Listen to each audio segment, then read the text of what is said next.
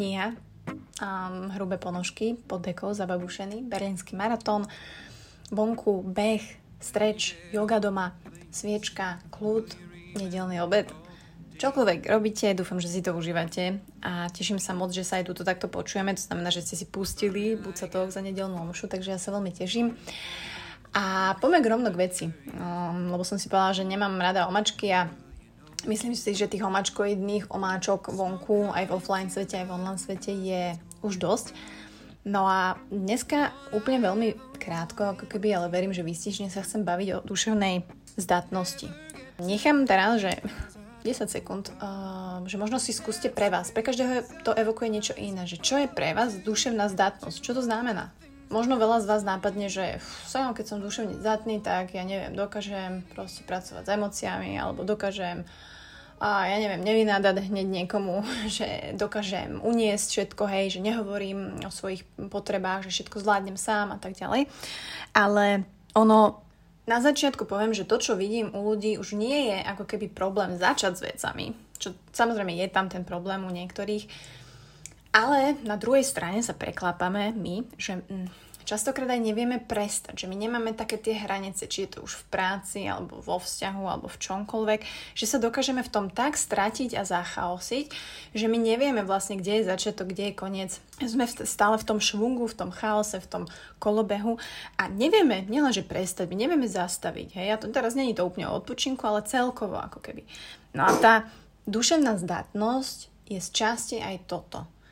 Že dokázať sa zastaviť v akékoľvek situácii sa nachádzate, v akékoľvek um, že ročné obdobie som sa mať, akékoľvek životné obdobie máte a viesť a dokázať viesť so sebou a veľmi úprimný a kľudný dialog. A teraz si povedzme úprimne, že kto toto z nás vie? Alebo viete to? Veľmi skvelý príklad je, poviem dva zo života. Jeden športový a jeden možno zo vzťahového prostredia. Klasický vnútorný dialog kde väčšina z nás napríklad ide behať, alebo ide robiť niečo ťažké, alebo ide do gymu, alebo akýkoľvek iný šport, tak jednoducho ako náhle sa ozve bolesť, tak samozrejme sa začíname mm, utápať, niekto menej, niekto viac, s emocionálne zaťaženými myšlienkami, že fú, toto je ťažké, toto nedám, vytráca sa postupne tá radosť toho výkonu a zároveň aj klesá ten výkon. A vlastne panikárime Hej, v takom tom, príde bolesť, príde nejaký stresor, príde niečo náročné, tak my v prvom rade je tam stres, je tam panika. A ako náhle začneme ako keby tieto myšlienky živiť a nedokážeme sa ukludniť a nedokážeme viesť sami so sebou, lebo väčšinou sme to sami so sebou, je to hlava, je to my versus my, viesť ten kľudný dialog, tak tam pociťujeme aj to zlyhanie, aj to, že fú, bolo to náročné, už zase nepôjdem, vytvoríme si k tomu možno takú asociáciu, že bože, to bolí, nechcem to, hej, a ten vzťah sa jednoducho, ťažšie sa vám bude budovať niečo prírodzené. Ako? Keď napríklad, a nehovorím len o profesionálnych športovcoch, ale možno to má aj veľa z vás, ktorí sa naučili nepanikáriť, keď pocitia bolesť. To môže byť bolesť fyzická, to môže byť bolesť psychická, whatever. Čiže ako náhle príde nejaká ťažká vec, alebo ste na tom tréningu, alebo jednoducho beháte, a ozve sa tá bolesť, lebo ozve sa vždy. Akože, mm, musíme očakávať, že ťažký tréning bude, bude bolieť a bude ťažký. Ale dôležité je dokázať sa v tom zastaviť a naozaj si povedať, že mm tu je tá bolesť, aha, aha, všímam si ju, tá všímavosť, to sa k tomu povenujeme neskôr, tak to ale má byť, hej, že ono to má bolieť, keď bežím proste štvorkovým tempom, alebo keď dvíham proste, neviem, 60 kg drepy. Ono, tá bolesť tam má byť, tak to je, ale nestotožňujem sa s tou bolesťou, ok, je tu, zvládnem to, pome. Toto je ten vnútorný dialog, ktorý častokrát nám veľmi, veľmi zmení spôsob mm, života, alebo práce, alebo čohokoľvek. Samozrejme súčasťou toho vnútorného dialogu, ktorý so sebou máme a možno sa inak niekedy pri tom cítite trápne, keď sa sami so sebou rozprávate, akože ja som sa cítivala trápne a už to tak nie ale súčasťou toho vnútorného dialogu a to, čo vám pomôže ho naozaj mať a, a aby bol kľudný, aby bol pokojný, aby naozaj bol úprimný, tak je tam tá všímavosť, že vy si musíte všímať samozrejme, hej, že tá bolesť, čo sa tam deje, aká je tam emócia, aké myšlienky mi prichádzajú a či ich viem nejakými nahradiť. Práve takými, ktoré pomenujú tie veci, čo sa dejú. Hej, a ty kokos, boli to, ale tak to má byť. Všímam si tú bolesť, akceptujem ju, ale nestotožňujem sa s ňou. Viem, čo mám odbehnúť, mákam ďalej. Na druhej strane, keď si to pretavíte do akejkoľvek situácie života, keď si to pretavíte aj do vzťahu samozrejme, hej, tak tam tá duševná zdatnosť je veľkým, ako keby veľkou výhodou, pokiaľ vy dokážete sami so sebou viesť ten naozaj úprimný kľudný dialog, pretože ak ho neviete viesť, tak ho nikdy nebudete vedieť viesť ani s mm, vašim partnerom alebo partnerkou. Po, uvediem to na príklade, ak napríklad uh, sa vo vzťahu, ja neviem, stane nevera, alebo ste muž, žena, ktorej sa to deje, že sa proste, my sa častokrát totožňujeme s tým, čo sa nám deje, čo sa nám deje opakovane.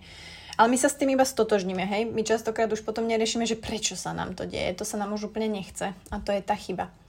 A keď človek je podvádzaný, alebo či už sú to muži, ženy, to je jedno, podvádzajú aj aj, tak uh, Tí ľudia, ktorí sú podvádzaní, majú jednu vec spoločnú. A to je naivita.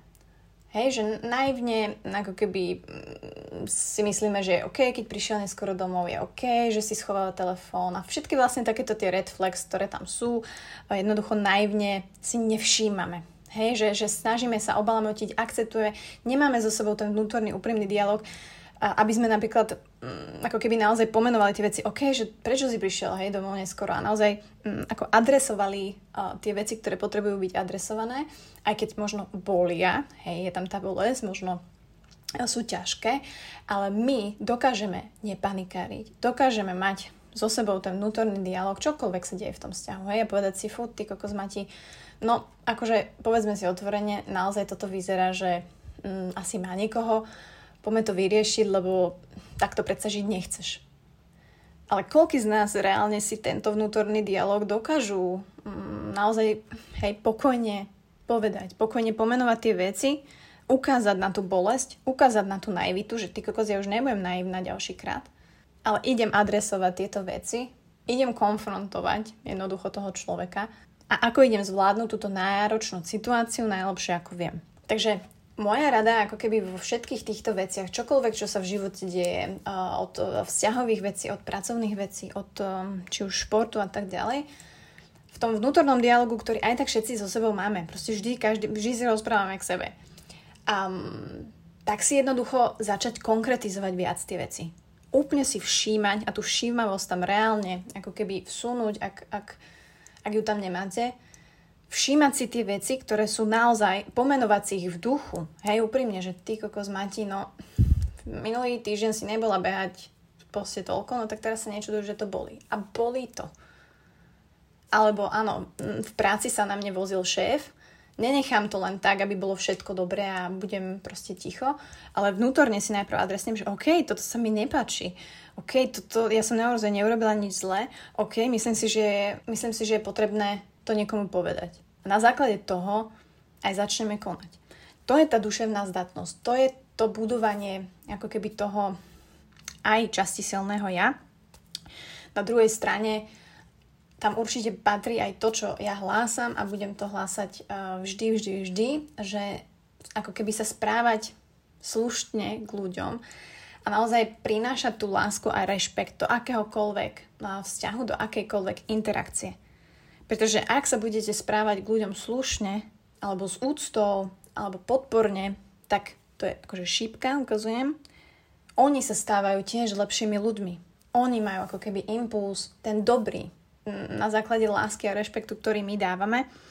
Takže ja som si tak povedala, že ak chcem vytvoriť nejakú legacy, alebo ktokoľvek chce ako keby po sebe niečo zanechať, alebo naozaj na niečom pracovať, tak je to a začínam tým, že šírim naozaj lásku a rešpekt a, a ukazujem ako keby tie správne hodnoty podľa môjho samozrejme morálneho kompasu, ktorý není úplne bezchybný, ale viem, že tam nie sú ako keby tie chybné uh, úplne časti. Takže toto som mala potrebu povedať na záver, že uh, samozrejme človek môže byť duševne zdatný, ale tento komponent, ktorý je vlastne taký obal toho, hej, že, že tá láska a rešpekt proste by tam mal byť bez ohľadu na to, či máte menšiu uh, duševnú zdatnosť alebo väčšiu, ale ono to ide ruka v ruke.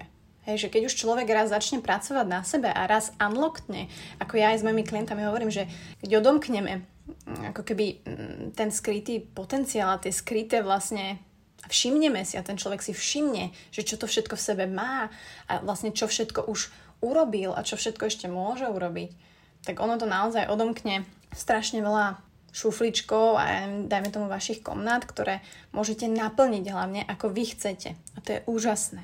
Takže um, želám vám, možno tento týždeň skúste si sa zamerať, alebo keby sa vám podarilo aspoň jeden, dva, nejaké také fakt, že úprimné, kľudné, vnútorné dialógy, kde pri tej situácii, ktorá sa vám bude diať, proste nespanikárite hneď.